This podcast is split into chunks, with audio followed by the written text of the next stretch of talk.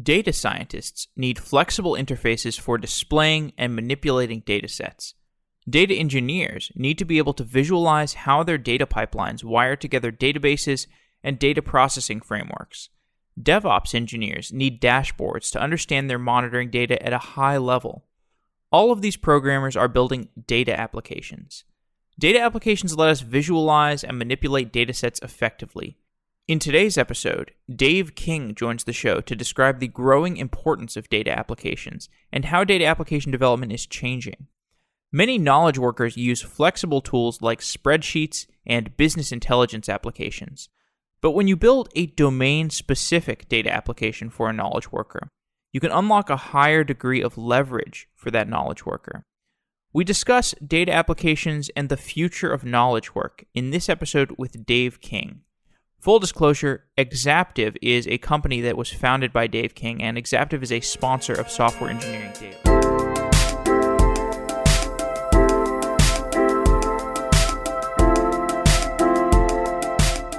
Dave King is the CEO of Exaptive. Dave, welcome to Software Engineering Daily. Hi, thanks for having me.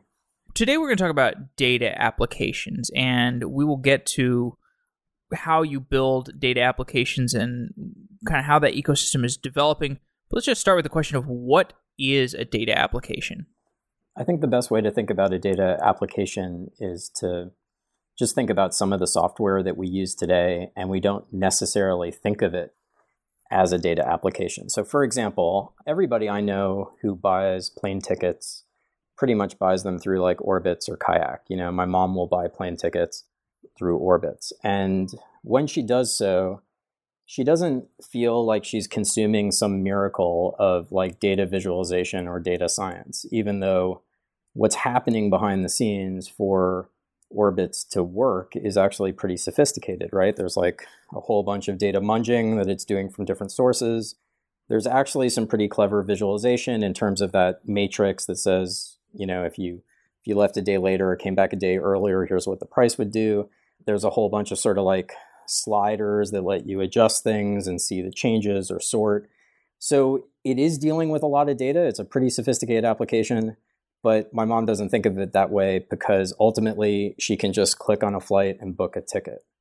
Hmm. And you know, that's what I think makes it feel like an application. And the reason I bring that up is that in lots of other areas where we're dealing with large amounts of data, it doesn't feel that way at all. There's no sort of proverbial booking of the ticket. Like you have some complex application, you do, you know, some analysis, you have these visualizations, but it's just reporting you know hmm. and and i like to sort of ask people you know imagine if orbitz could do everything that orbitz does today except book a ticket hmm. what what would that be like well that would just be like travel agents right and that didn't sort of change the the way air travel works so when i talk about data application that's what i'm talking about sort of moving from an environment where we're used to like looking at data and reporting on it to more of an environment where we're just doing our work with data as part of the backbone.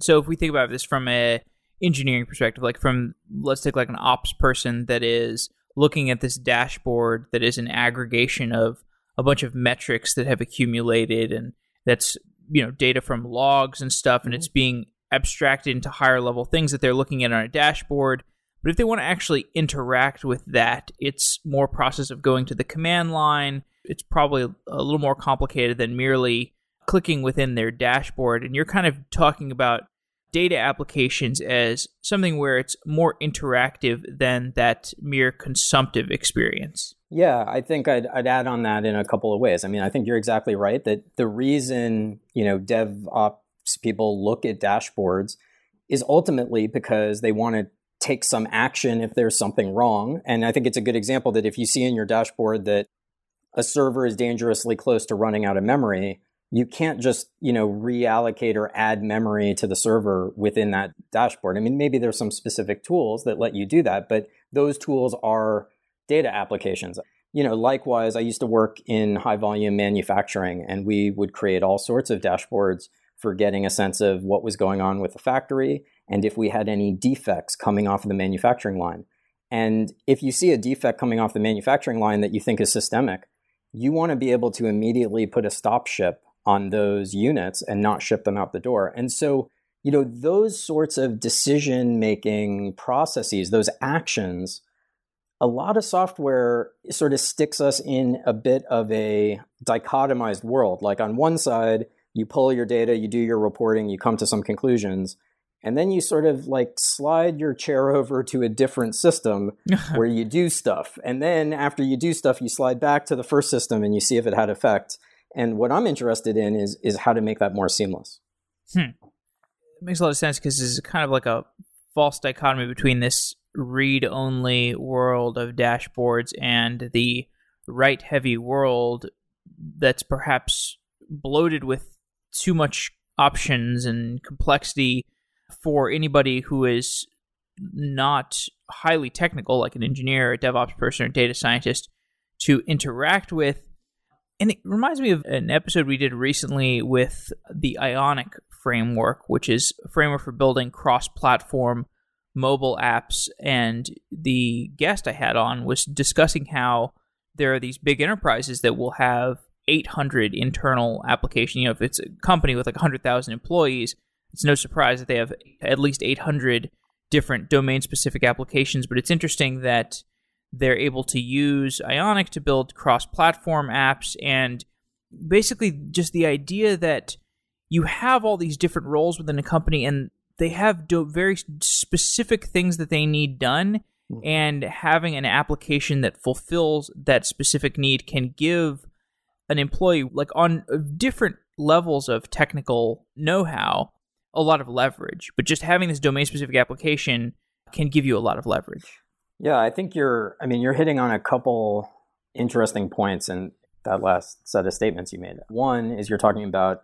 sort of the role of domain specific expertise and i think how domain specific expertise is really different than implementation specific expertise, right? So, like the person that understands the domain of a particular problem, the person that understands all of the challenges around running a factory or you know specific problems around sales or marketing or drug discovery that domain expertise is very different than the expertise to build a software application that makes their job easier and so you know you have this separation between the people that know the problems they're trying to solve and the people that have to implement those problems. And so I think that anything that any tool that helps to democratize development a bit and helps to sort of shrink the links in the chain between the domain matter expert and the implementation,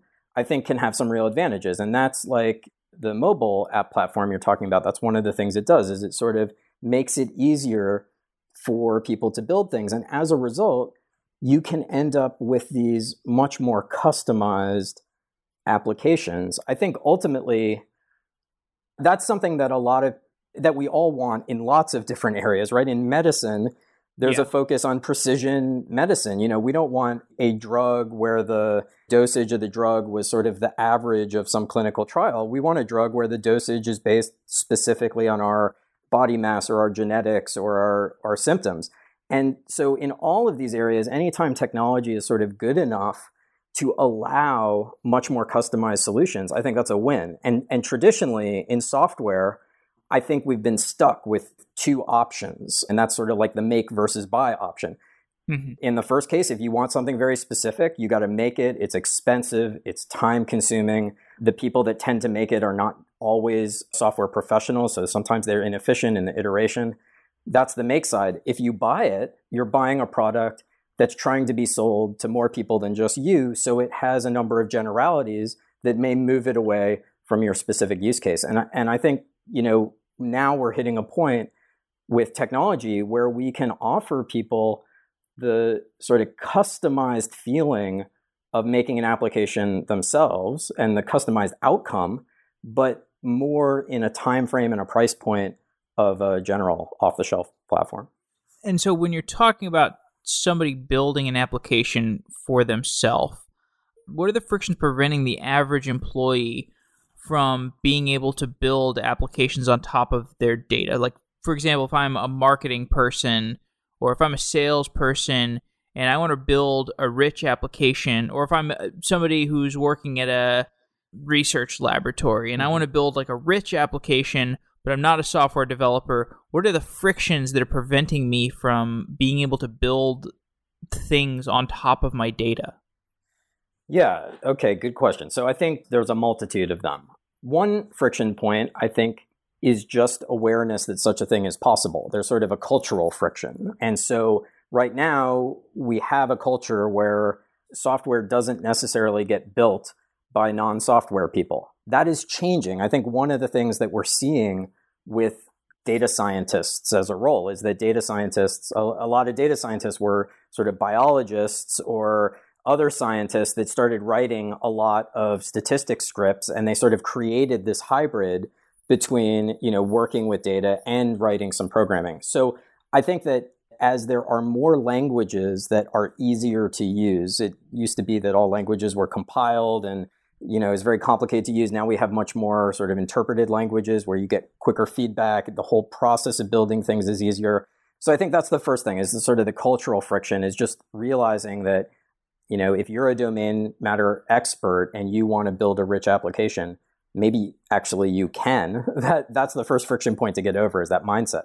The second piece to get over is the toolkit for doing so. So it can still, even if you're willing to dive in and, and build an application yourself, it can still be technically daunting to do so. And that's where that's where I think, you know, the sort of future of application development that I'm particularly interested in is this idea of component based development that makes it very easy for a less technical person to take a technical component that somebody else might have built and put it, you know, connect it to their to their data. The third friction, so it's sort of cultural friction and then there's this technical friction. But then, you know, I'd say that the third friction point that comes in is around specialization. And this is something that, you know, we've seen over, you know, basically for a very long period of time. All knowledge sort of moves towards more and more specialized areas. And where this makes it difficult for building applications is that the person who knows something about their data doesn't, which is the example you're giving, you know, someone has some data and they want to do something with it, they don't necessarily know anything about the algorithmic layer they don't necessarily know anything about the visualization layer or the web layer to allow for interactivity. So it used to be that if you were going to make software, you made a program and that program, you know, covered all three layers of the technology stack. Now, you know, if you're going to make a program, you might just focus on data or algorithm or visualization. And so I think for someone that's coming at it from a particular direction, like in your example, someone who has some data, they don't necessarily know how to use machine learning algorithms or even clustering algorithms or natural language processing or any of this stuff. And that becomes a barrier for their experimentation. Hmm. The most prominent bellwether of the data application idea or the data application platform that you're describing that I think of is Excel because mm-hmm. we've had Excel for a pretty long time at this point, or spreadsheets, whatever you want to call it. And I know people who have never had formal training in programming. They probably have never had formal training in Excel. They've just kind of put their nose to the grindstone on it. And they get to the point where they are very sophisticated at building whatever they need to in Excel. People build mm-hmm. very rich applications in Excel. So, like, I'm convinced that data applications are a thing that people are building. They want to build richer data applications you are working on Exaptive, which is a platform that allows people to build these rich data applications. Explain what Exaptive does.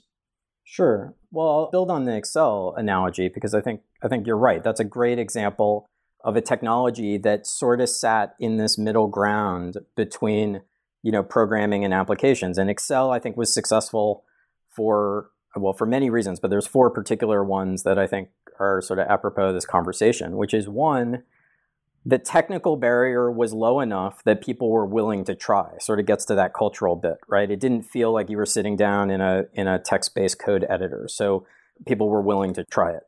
The second thing is that it was generalizable. So people use Excel for financial modeling, but they also use it for you know, planning their wedding or making to-do lists. So it's like the core idea of Excel is incredibly horizontal as opposed to vertical. I think that's the second piece of its success. And then the third piece is that third parties can build on Excel's functionality. You can have plugins, you can have new formulas. And the fourth piece is that there was a coding environment baked into Excel. So you could, if you knew Visual Basic for applications, you could sort of do anything you wanted in Excel. And those four things created, I mean, there's a reason why, you know, Excel was the killer app. I think it wasn't any one reason. It was the sort of confluence of those four things. And what we're trying to do with Exaptive is we're trying to take those principles and apply them for sort of today's world where the data that, that a person wants to work with is not just sitting in an Excel file anymore. And it's not even something that necessarily lends itself to being put in an Excel file either. And I don't mean just because it's too big. I mean, that's one thing, right? All this buzz of big data, it's just hard to put it in an Excel file. But totally separate from that, it's that the data are not necessarily just tabular data. It's not something you would just model as rows and columns. It's not necessarily data that are easy to get from one place. It might be a combination of you know Twitter data and census data and medical data. And so there's all of these new challenges and the question, you know, the question that we started with when we were building Exaptive was how do we give people all of that sort of expressive power of Excel but upgraded to modern data science. Make it easier to pull data from different sources, make it easier to work with linked data instead of tabular data, and make it easier to build applications with all of the sort of fancy interactive visualizations that people were getting attached with with D3 and WebGL, and then be able to use all of the things coming out of the machine learning revolution around deep learning and all these algorithms. So what we're hmm. building with Exaptive in a lot of ways has a vision very much like Excel, where instead of formulas that go into the cells, there's components. And those components can be written in any language. They can be written in Python, they can be written in R, they can be written in JavaScript on the client side. They can use any third party library or open source library. And every one of those components sort of becomes like a formula in Excel that can be connected together to work on these data structures in a way that's interactive. Now, if I'm a data engineer, a data scientist, I spend 90% of my time cleaning data, doing stuff like how do I connect to the SQL database and get it, how do I get that data imported or queried correctly into my application? Mm-hmm. How do I make sure that there's integrity to this data? There's no like missing entries that are going to mess up my averages. So what's the shortcut to making that easier? If you've got somebody who wants to, who's got a database, a SQL database of census information, they've, and then they want to pull from a Twitter API, and they want to be able to do this with some components, and they're non-technical, or they have, you know, not a programmer's level mm-hmm. of technical proficiency. Give me like the top-down understanding of how that person can build a data application. Sure. So, one of the fundamental differences that I alluded to, you know, when we were talking about Excel, between Exaptive and Excel, is this idea that with Exaptive, we're not trying to constrain things to tabular data, to row and column data. So, the way this manifests very concretely is that we've designed Exaptive to be perfectly comfortable consuming relational databases or Excel files or tabular data. But the way that gets modeled in the application is as a set of entities with attributes. And I think this is important because, you know, if you sort of think about getting used to Excel, it's not the most obvious way. It's not the intuitive way that people think about data. I mean, maybe it is now, we're also used to Excel, but the way we tend to think about data is that data are observations about things. Those things are the entities. If I have patients, I know their ages, I know what medicines they're on, I know their heights and their weights, right? But the patients are entities. And if those patients are taking drugs, those drugs are entities and the drugs have a certain formulation and they have a price and they have an efficacy and all this sort of thing. So one thing I've been very interested in for a long time is how we make it easier for people to work with mental models as opposed to data models, if that makes sense. You know, there's a like part of what you described in terms of the challenge of working with data is really the challenge of sort of schema synthesization, which is that, you know, every one of the data sources you described, my own database, an API to Twitter or census data, every one of those things has its own schema. That schema is just the way the tables and the fields are laid out. Well, that is a data model, but that's not really the mental model. The mental model goes back to this idea of entities like people that have things they say on Twitter and they have incomes reported on the census. So, what we've done in Exaptive is we've built Exaptive on top of a linked data model that's based on based on technology in semantic data. And so, you know, it might be worth for the listeners that aren't familiar with semantic data, I feel like this is sort of like a a mysterious thing when people talk about semantic data. And actually, you know, I don't think it needs to be that complicated. The idea of semantic data is that any data you want to represent can be represented as a set of three word sentences, where you can think about those sentences like a subject, a predicate or an action, and then an object. So if you were to think about, let's think about an Excel file where I've got, let's say I'm a teacher, I've got kids in my class, I'm making an Excel file with each kid's name and their mother's name and their father's name. And you can totally imagine how that Excel file would get built out, right? Like kid's name in a column and then mother's name in a column and father's name in a column. The problem with this is let's say that I have a kid in my class that has a divorced mom, so and I don't know the father if I put a null in the father's name, if I don't fill that in, what does it mean? Uh, does it mean that I don't know the father's name? Does it mean there isn't a father? If there isn't a father, is it because the father's divorced or is it because the child was adopted and actually doesn't know the father? You know, there's there's all this ambiguity. And then yeah. the other problem that comes in is let's say, you know, let's say we have a homosexual couple and with a kid and there's two fathers. Well, now this messes up my data model, right? Because I have this sort of like heteronormative data model. And so I now I have to put two fathers' names in one column or I have to add another column. So the data model totally falls apart. But the conceptual model is really easy, right? Like anyone listening, it's just easy to be like, well, some people have one dad, some people have two dads, some people have a dad and a mom. The idea with semantic data is you just take the same idea of the data and you break it into three word sentences. And so you would say, you know, Dave mom, Stephanie, Dave, dad, Rodney, and you would just sort of build on it from there. And the beauty of that is that it handles all of these other cases really, really nicely because mm. you can just leave off sentences. There's nothing that prevents me from having, you know, Dave, mom, Stephanie, and adding another row that says Dave, mom, Anne. You know, you can just add rows.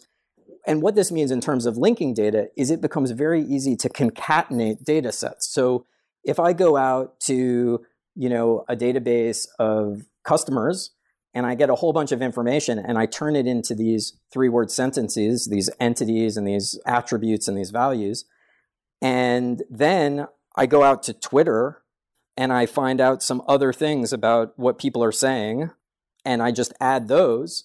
And then I go out to some natural language processing and I do the sentiment on those statements on Twitter and I add those as three word sentences sentence one, sentiment good, sentence one, sentiment bad. This starts to build a graph. Instead of a table, it starts to build a graph, meaning nodes and edges all interconnected. You're talking about the data representation. There's also this notion of components that you mentioned before. And the components idea is important because in Exaptive, you you have these components that are encapsulated blocks of code that you can wire together. So there is this lower level notion of code where you can actually just work as a programmer if you want to work as a programmer, but there's a higher level notion of pulling together these blocks of code in this visual representation. And also the idea that these components are things that you can reuse over time. And so maybe you could have a programmer that could write you know, I can imagine a company where a programmer writes several components, and then people who are not programmers or they're technical people who are not coders can pull those components together and they can understand what they're doing, but they don't necessarily have to program. And then there's also just like the network effect of people in the community potentially being able to share different components. Can you describe what a component is and perhaps how the the system of different components works together to make it easier to build applications like sort of like you use libraries as a programmer?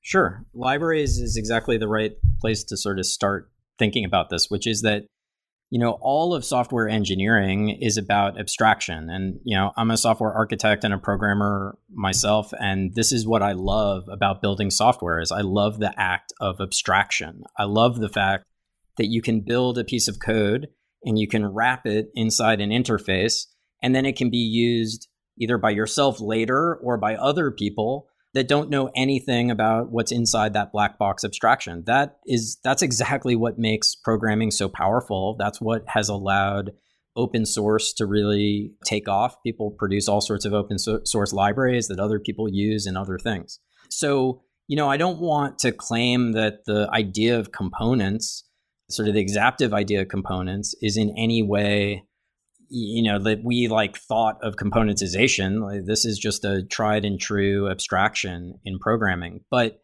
where we are trying to go with it is really pushing this reuse aspect which is that just because you can make something a component doesn't mean that it's easy to reuse. So what i mean by this is that there's a big difference between something being modular and something being combinatorial what I mean by that is that if you think about your cell phone and the plug for the charger, those two pieces are modular. You know, the plug for the charger fits into the the plug for the phone, fits into the phone.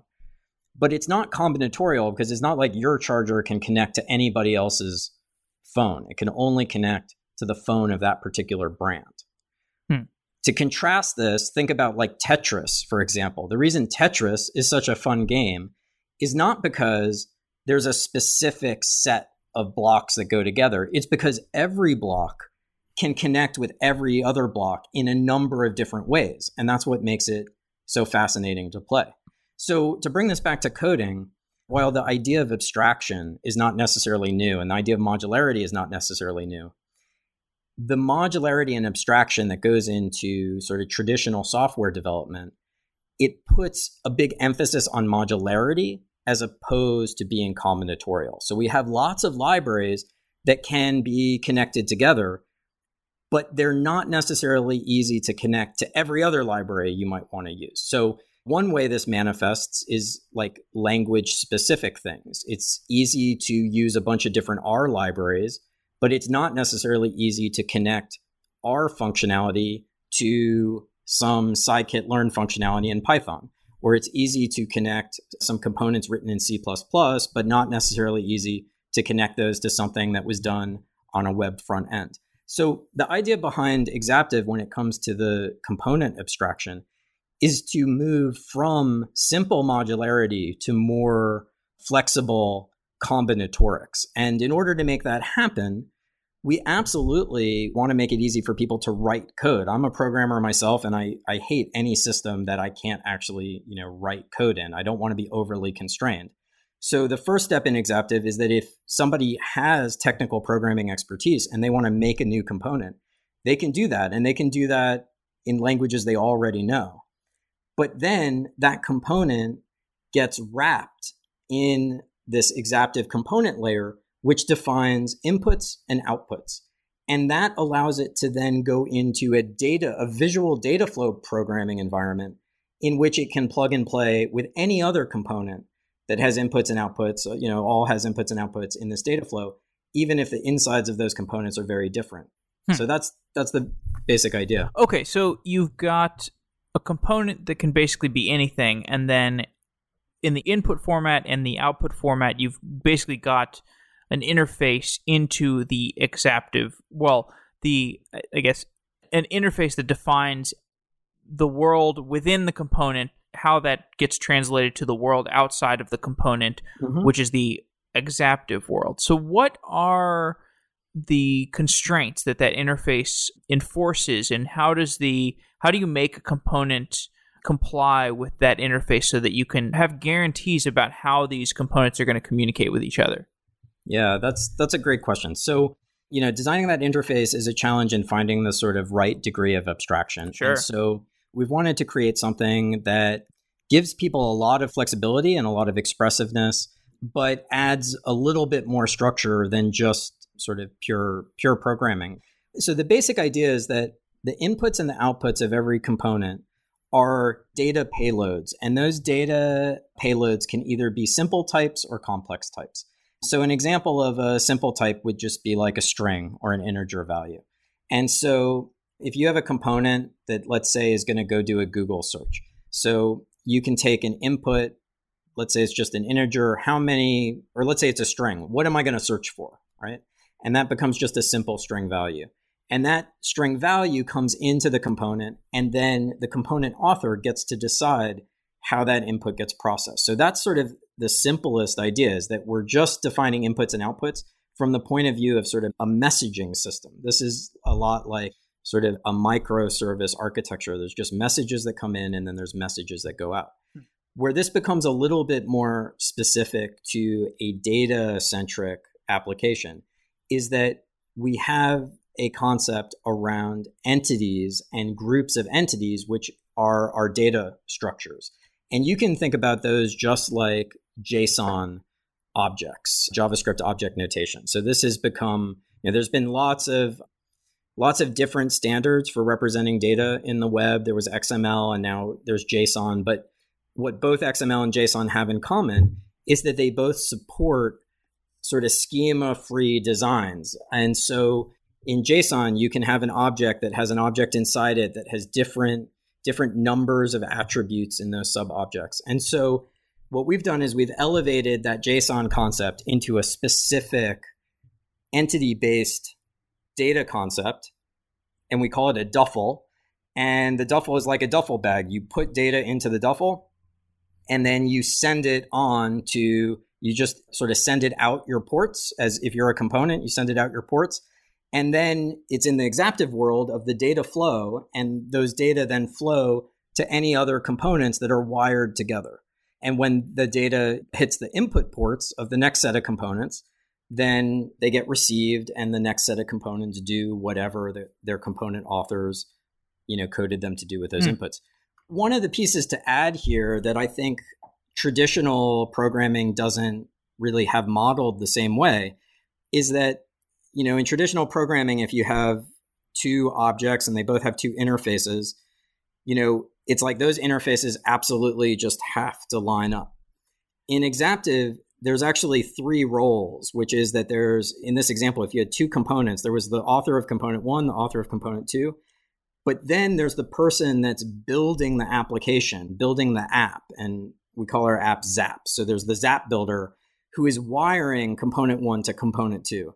And what we've done in our visual Xap builder is we've given in the visual environment, we've given the person who's wiring those components together a fair amount of control over how data in the duffel gets mapped into the inputs of the second component. And by doing that, we get around a number of the interface issues that tend to come up when you're trying to connect things together like this.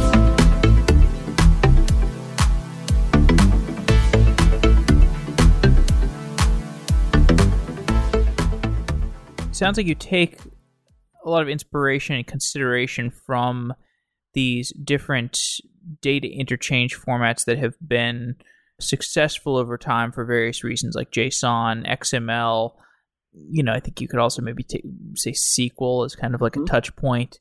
But it's interesting because you know you're moving to this world where you have a more visual interface. So you want to have this idea of a component so let's talk from a higher level. Like, what are some examples of data applications that you've seen people build, and how does the individual or the team that is constructing that application how do they work together on it, and how does it evolve over time? Mm-hmm. Well, we've done a lot of work in the health sciences and in the biotech space and that's just been an area since when we founded the company. A lot of us had interest in trying to use technology to help data analysis in life sciences. So we've seen a lot of Xaps get built with our platform in the areas of trying to work with fairly complex medical data, genetic data, and things like that. And what's interesting about these sorts of use cases is that you know people talk a lot about data visualization, but it's rarely effective to just visualize the data. You usually need to visualize some algorithmic operation on the data.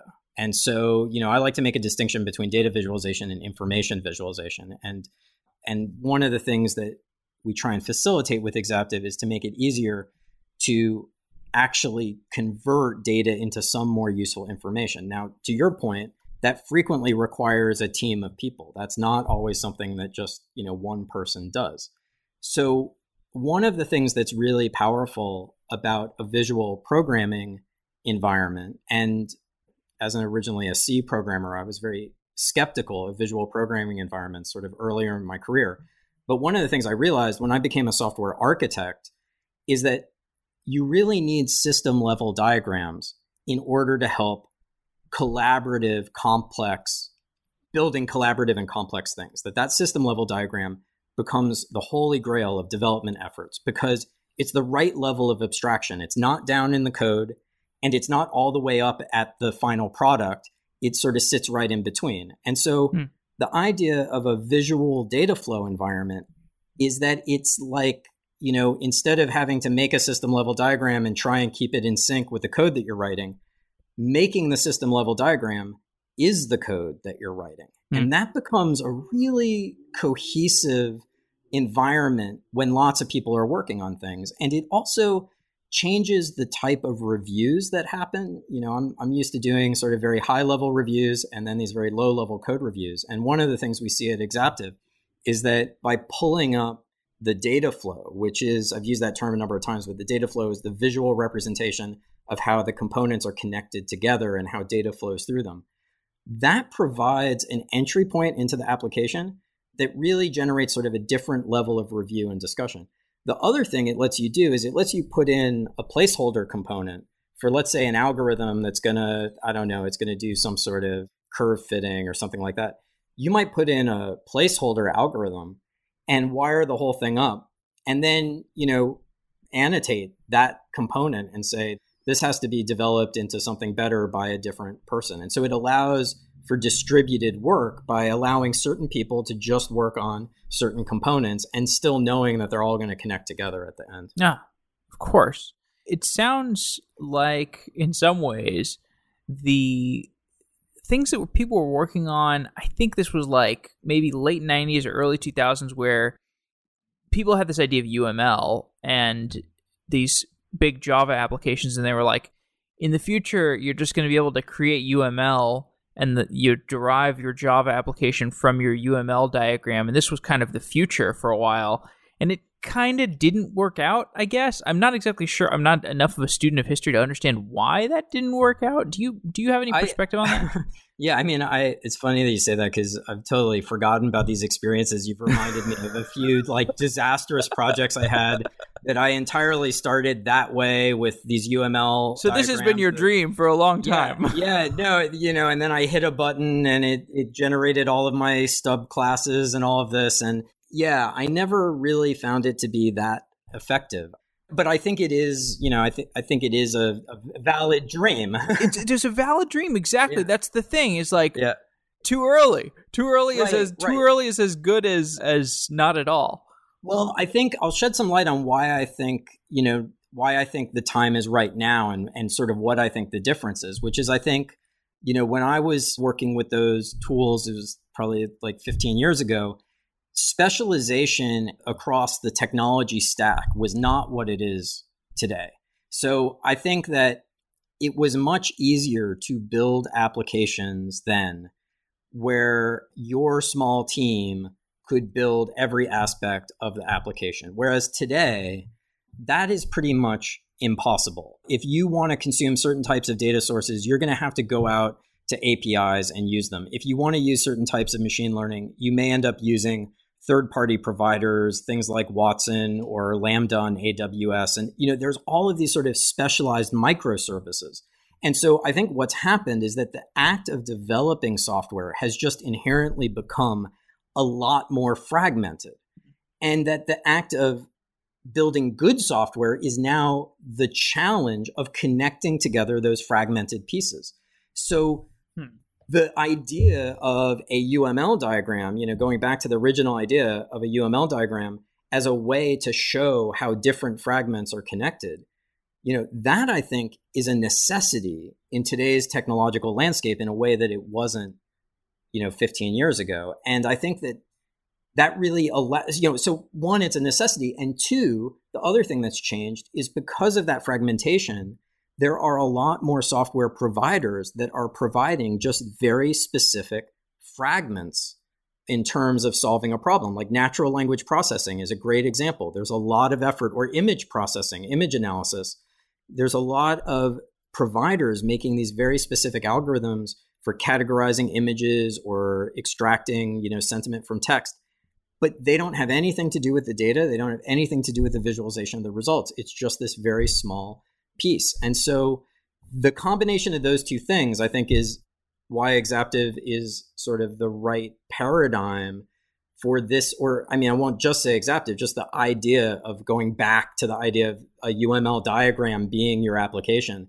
I think it's the right time for that now because that's what modern applications are. They're diagrams mm. of lots of disconnected pieces completely agree. So, thinking about where we're going, there is obviously so much development in machine learning going on right now. And machine learning is interesting because there is this large there's a large population of machine learning projects where you need a human in the loop doing something and there's you know part of the work gets outsourced to Mechanical Turk or Scale, the Scale API or something else, and you just have like or translation, for example. Like if you need something translated, we did a show about translation recently, and with a company that does human in the loop translation, where they, you know, will do a first pass of translation for that goes through a human, and then I'm sorry, the first pass of the translation goes through a machine learning system through a trained model,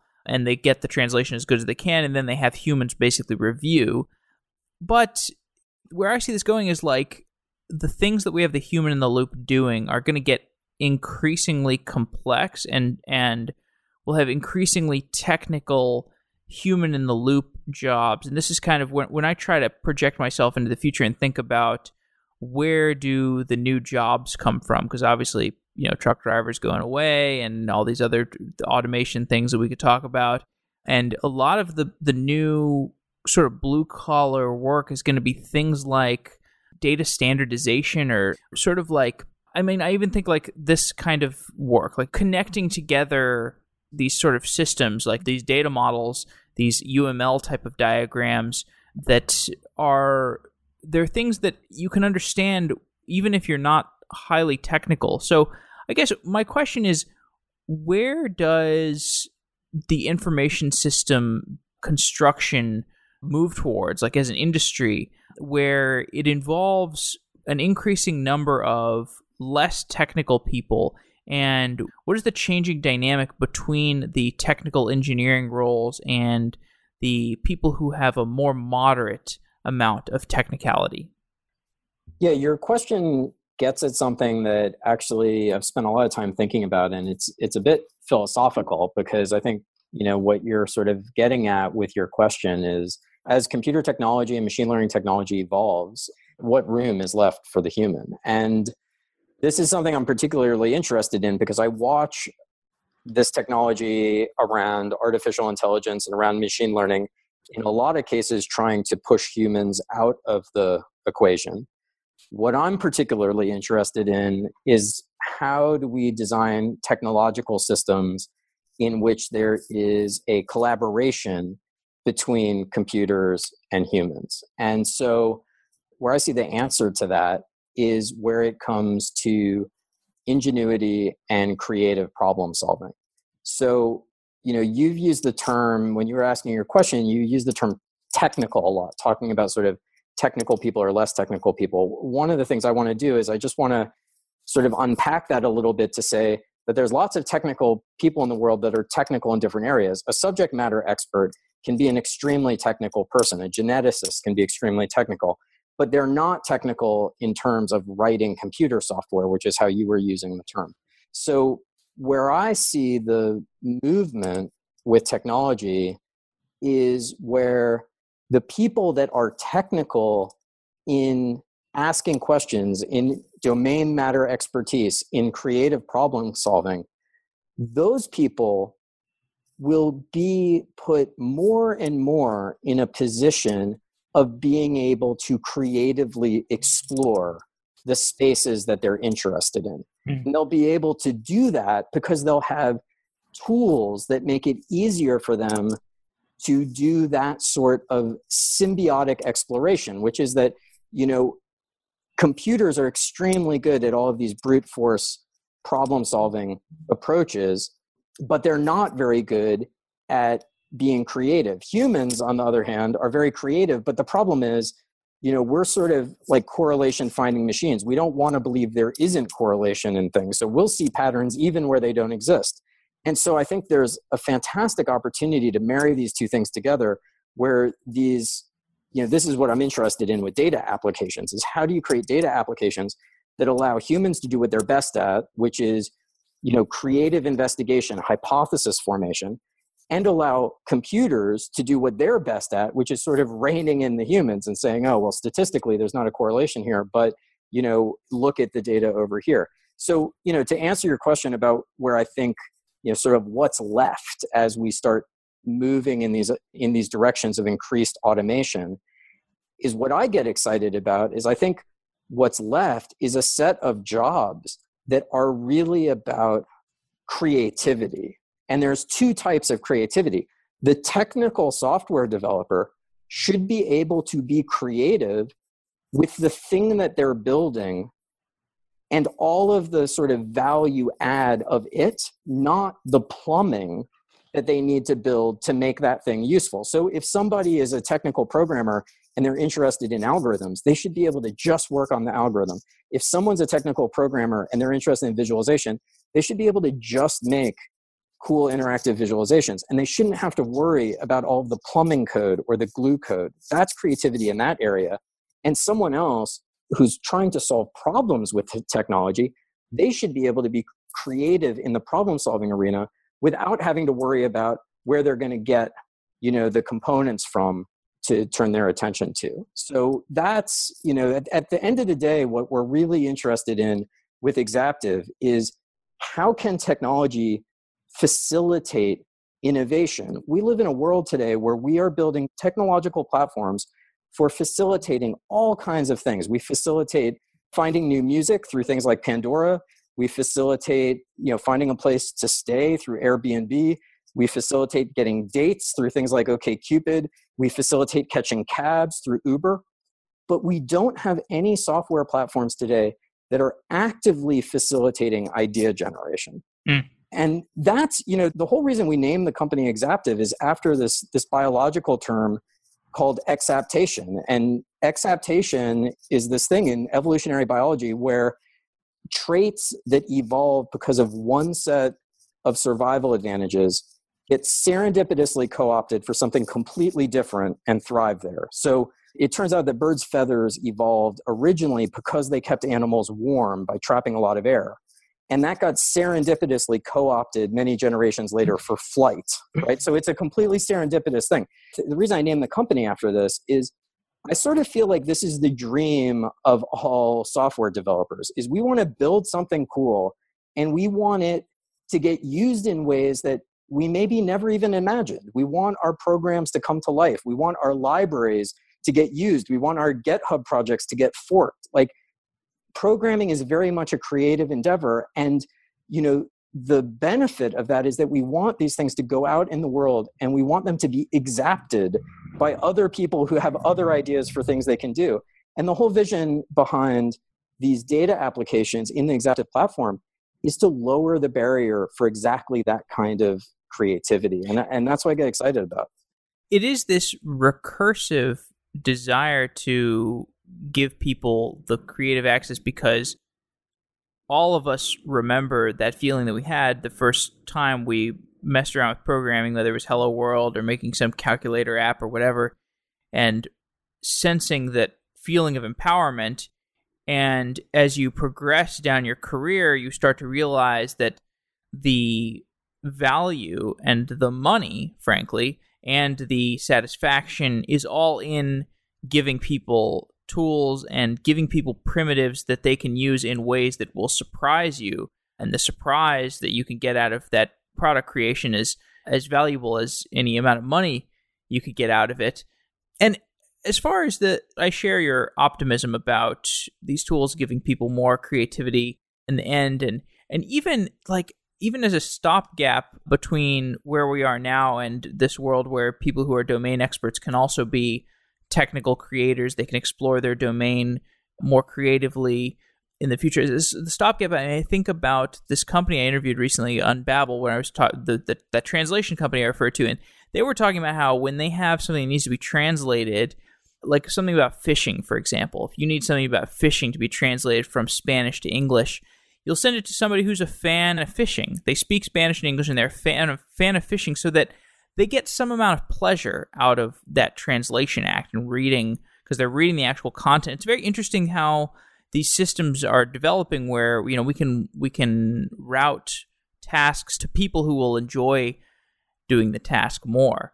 Absolutely. I mean, just to chime in on that, I think that one of the things that I get excited about in terms of component based development is the idea that people should be able to love what they do and they should be able to make a living doing it. And, you know, one of the things that we're putting in place with Exaptive is what we call the Xap store, which is a whole marketplace for these sorts of components so that someone who, you know, you gave an example of someone who loves fishing, but I think about, you know, someone who loves analyzing images from from NASA image feeds or something like that they might not necessarily know what that's good for you know except right. interests them. And i mean this is interesting you know I, i'm an entrepreneur. I started my company. I have you know done a lot of sort of entrepreneurial pitches. And in the entrepreneurial world it's all about just you know what problem are you trying to solve and etc but when i put on my programmer hat what i get excited about is not specific problems to be solved but tools that can be used in all different ways. And I envision a world where people can work on something because they enjoy it. They can work on a component that analyzes NASA images, or they can work on a component that accesses census data, and they don't need to know ahead of time all of the perfect uses for it. They can just build it because they think it's useful, they think it's exciting. They can put it into the component store and it can get used into a myriad of, of xaps and they can get paid for it. I, I think i envision the ultimate you know sort of zap stories where programmers get to you know focus on what they're good at and other people get to focus on what it's good for. Yeah. Okay so just to wrap up i mean we didn't talk much about the engineering of exaptive but i would love to get a picture for how it's built because so you know for people who to make this more concrete you have this product the exaptive studio which is sort of like an ide for building these data applications that we've been talking about for building these rich interfaces for dealing with data and building applications out of components. Can you talk about the tech stack and how you are building this component environment? And because i mean we were describing an ecosystem but we're also describing this this IDE. So maybe just give me a picture of the tech stack. Yeah. So the idea behind Exaptive is that you can run these different components in different languages. So we want to make that available. We've we've made that available to people in a cloud-based instance, though organizations that are running Exaptive have also installed Exaptive behind their firewall. But what it means is that there's a client and a server-side piece, obviously. The server-side piece uses Node.js on the back end to have a high performance server architecture there. It uses Docker for allowing for different components to be run in you know secure sandboxes so that a certain component can't interact with another component. So docker is in the stack for that. There's something we call domain hosts which allow components to be run outside of a docker environment if you don't want sort of on your own server. So that's another layer to the stack. So there's this sort of multi tenancy option with Docker, and then the ability to pull components onto your own server where they don't incur the Docker overhead. And then there's a component on the server side to being able to dynamically load scripts and to call sort of like a proxy server to be able to call out to other domains. So, you know, but basically what you've got on the server side is a Node.js server and a Docker computation server that can also be scaled in a number of different ways. And then on the client side, we're running an HTML5 application that's you know JavaScript on the client. And what's interesting about the Exaptive JS dependency that's running on the client side is the way that it communicates with the server to dynamically pull client side components into the browser in a way that is sort of object oriented. So if you look at a lot of D3 examples, which have become very popular, you'll see that a lot of those D3 blocks rely on hard coded div names. So you have a D3 scatter plot, it's, it's looking for a div called scatter plot. And the problem with that is that if you then want to create a second, if you want to have multiple instances of these scatter plots, unless you go through and change all the div names, you end up with them stepping on each other's toes. What Exaptive does on the client side is pulls these client side components into sort of safe divs that are isolated from each other on the namespace side of things, but can still communicate with each other through the data flow. So that's a little bit of the overall architecture. The goal in the architecture was to keep the Exaptive core, that client server system I just described, to be very compact because sure. we want the majority of the functionality to come from the extensibility of the components themselves. And so, in fact, when we built Exaptive, we built the core for being able to run these data applications. And then we built the visual IDE as an Exaptive application. So you, I think you mentioned recursivity at some point. You know, we're we're sort of living that, and the Exaptive Exaptive application is itself an Exaptive data application. Hmm. So very interesting stack. The Docker abstraction is obviously perfect for having these different programming languages in different environments, and you just have a standardized way of interacting with each other. I was looking at Exaptive, and I was like, "Oh, this would make a lot of sense if it works with Docker," and it does. So, I guess to close off, when you look out in the space of platforms and open source projects that are growing in prominence, things like Kubernetes, and you mentioned serverless earlier you know there's also these things like the google like cloud apis that are coming out that really seem like a sign of things to come where where google basically exposes an api for like computer vision and you just give it a api request and it identifies the thing in the image which is pretty incredible.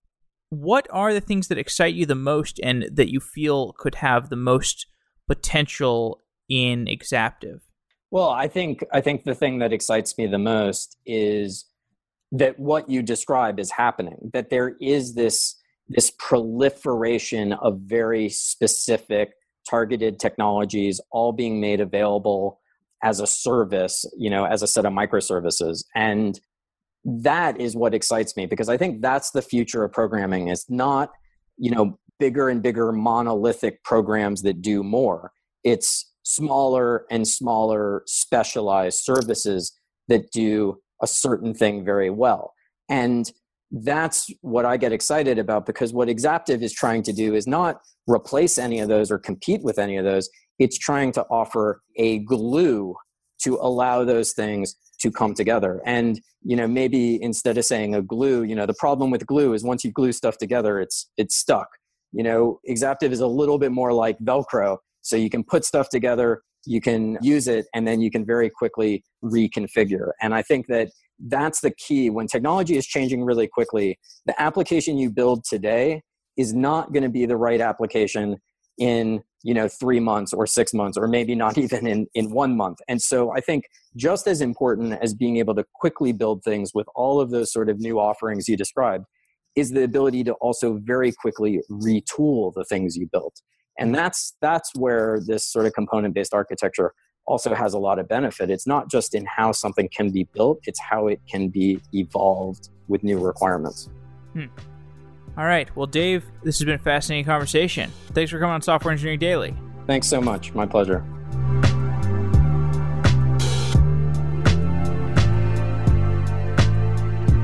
Wow.